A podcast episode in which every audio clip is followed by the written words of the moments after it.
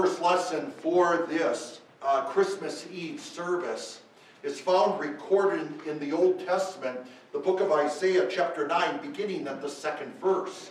This is the prophecy of the Savior, who, how he would be born and who he would be, as proclaimed 700 years before his birth. The people walking in darkness have seen a great light. For those living in the land of the shadow of death, the light has dawned. You have multiplied the nations, you have increased its joy. They worship before you like the joy at harvest time, like the celebration when people divided the plunder. For you have shattered the yoke that burdened them. You have broken the bar on their shoulders and the rod of their oppressor, as you did in the day of Midian. Every boot that marches in battle and, on, and the garments rolled in blood will be burned. There will be fuel for the fire. For to us a child is born, to us a son is given. The authority to rule will rest on his shoulders, and he will be named Wonderful Counselor, Mighty God, Everlasting Father, Prince of Peace. There will be no limit to his authority and no end to the peace he brings. He will rule on David's throne and over his kingdom to establish it and to uphold it with justice and righteousness from now on into eternity. The zeal of the Lord of armies will accomplish this. This is the word of the Lord. Our second lesson is found recorded in St. Paul's letter to Titus chapter 2, beginning at the 11th verse. For the grace of God has appeared, bringing salvation to all people. It trains us to reject ungodliness and worldly lusts, and to live self-controlled, upright, and godly lives in this present age, while we wait for the blessed hope, that is, the glorious appearance of our great God and Savior, Jesus Christ he gave himself for us to redeem us from all lawlessness and to pure, pure, purify for himself a people who are his own chosen people, eager to do good works. This is the word of the Lord. We read from the Gospel of Luke, chapter 1, beginning at the 39th verse. We will hear how Mary spoke and what she had to say about the child who was in her womb, whom she gave birth to on that first Christmas. In those days, Mary got up and hurried to the hill country, to a town of Judah. She entered the home of Zechariah and greeted Elizabeth. Just as Elizabeth heard Mary's greeting, the baby leaped in her womb, and Elizabeth was filled with the Holy Spirit. She called out with a loud voice and said, Blessed are you among women, and blessed is the fruit of your womb. But why am I so favored that the mother of my Lord should come to me?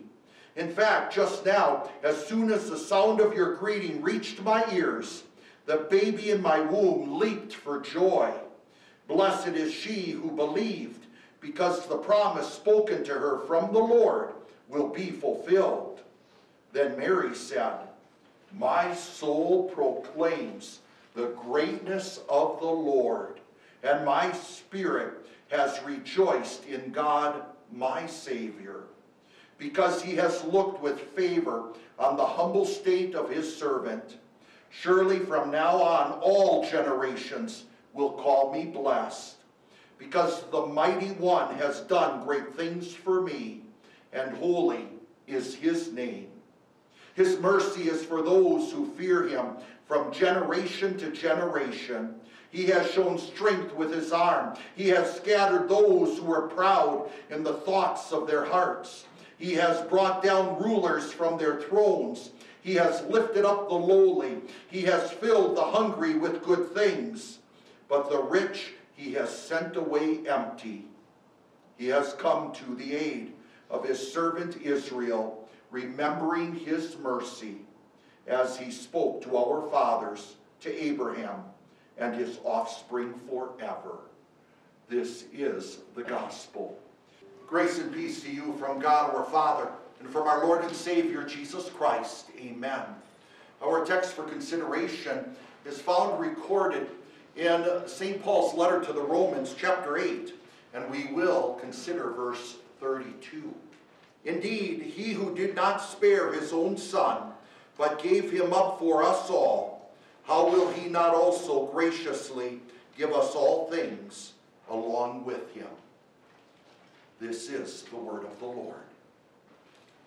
Dear brothers and sisters in Christ, who is the babe of Bethlehem, I was just recently told about a story that is a true story. It was a custom before I was ever at the seminary for seminary professors to actually speak about their fondest Christmas memories of the past. And one of the most renowned professors, who is now with the Lord in heaven, was a professor of the Greek study and was considered one of the great Greek scholars during that time, and I would say even today. His name was Professor Siegbert Becker. I never had the privilege to be at his feet, but I always envied those who, who did, especially the books he would put out. They were always so evangelical and filled with such good news of the gospel. Well, anyway, he was telling um, his students about his fondest memory of Christmas.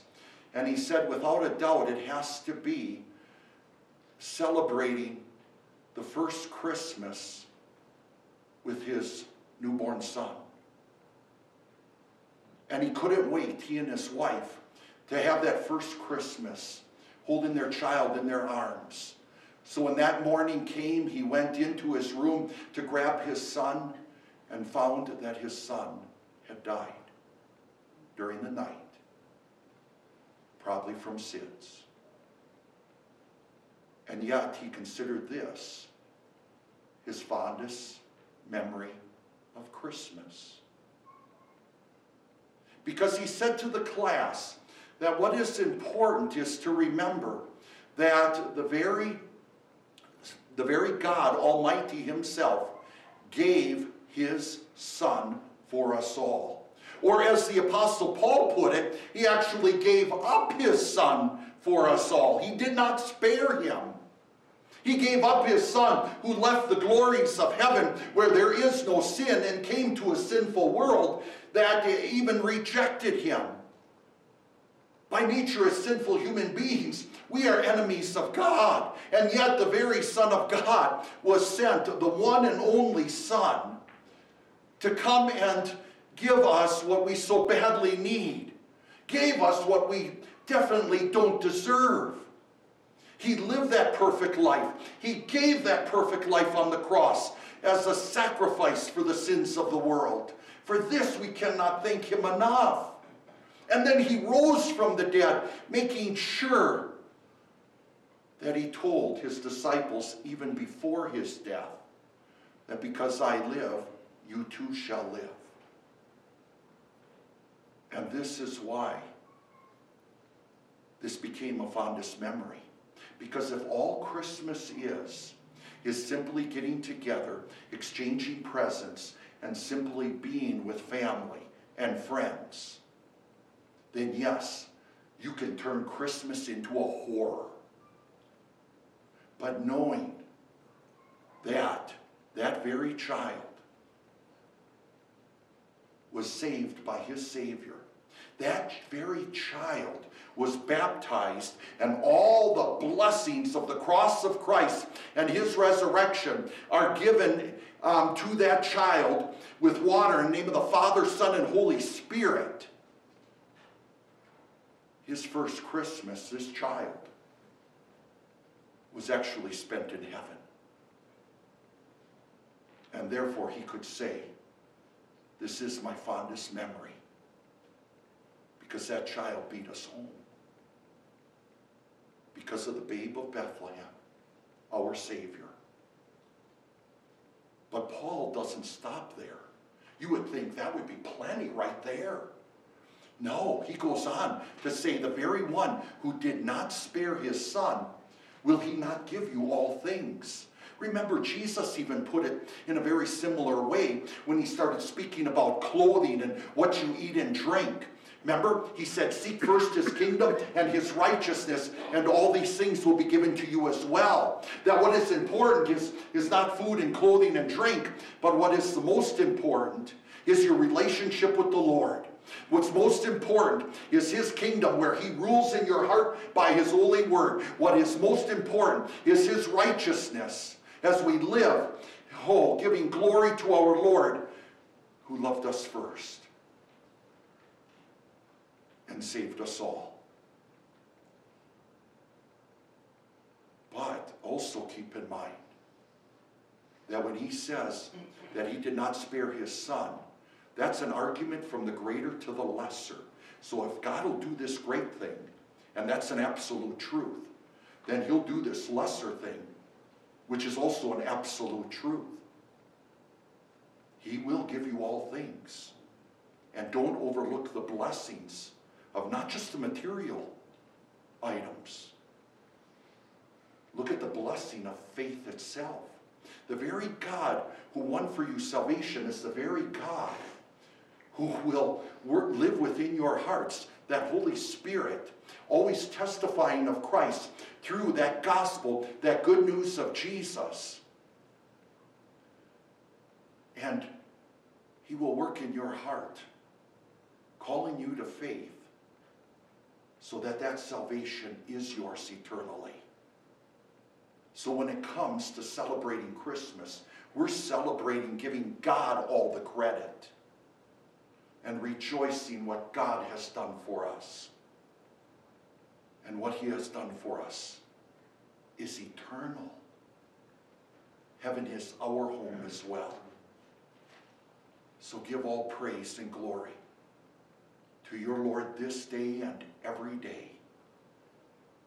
And may your fondest memory not be, not be some present you open, but your fond, fondest memory be the perfect gift ever Jesus Christ and eternal life. Amen. The peace of God, which surpasses all understanding, keep your hearts and minds in Christ Jesus. Amen.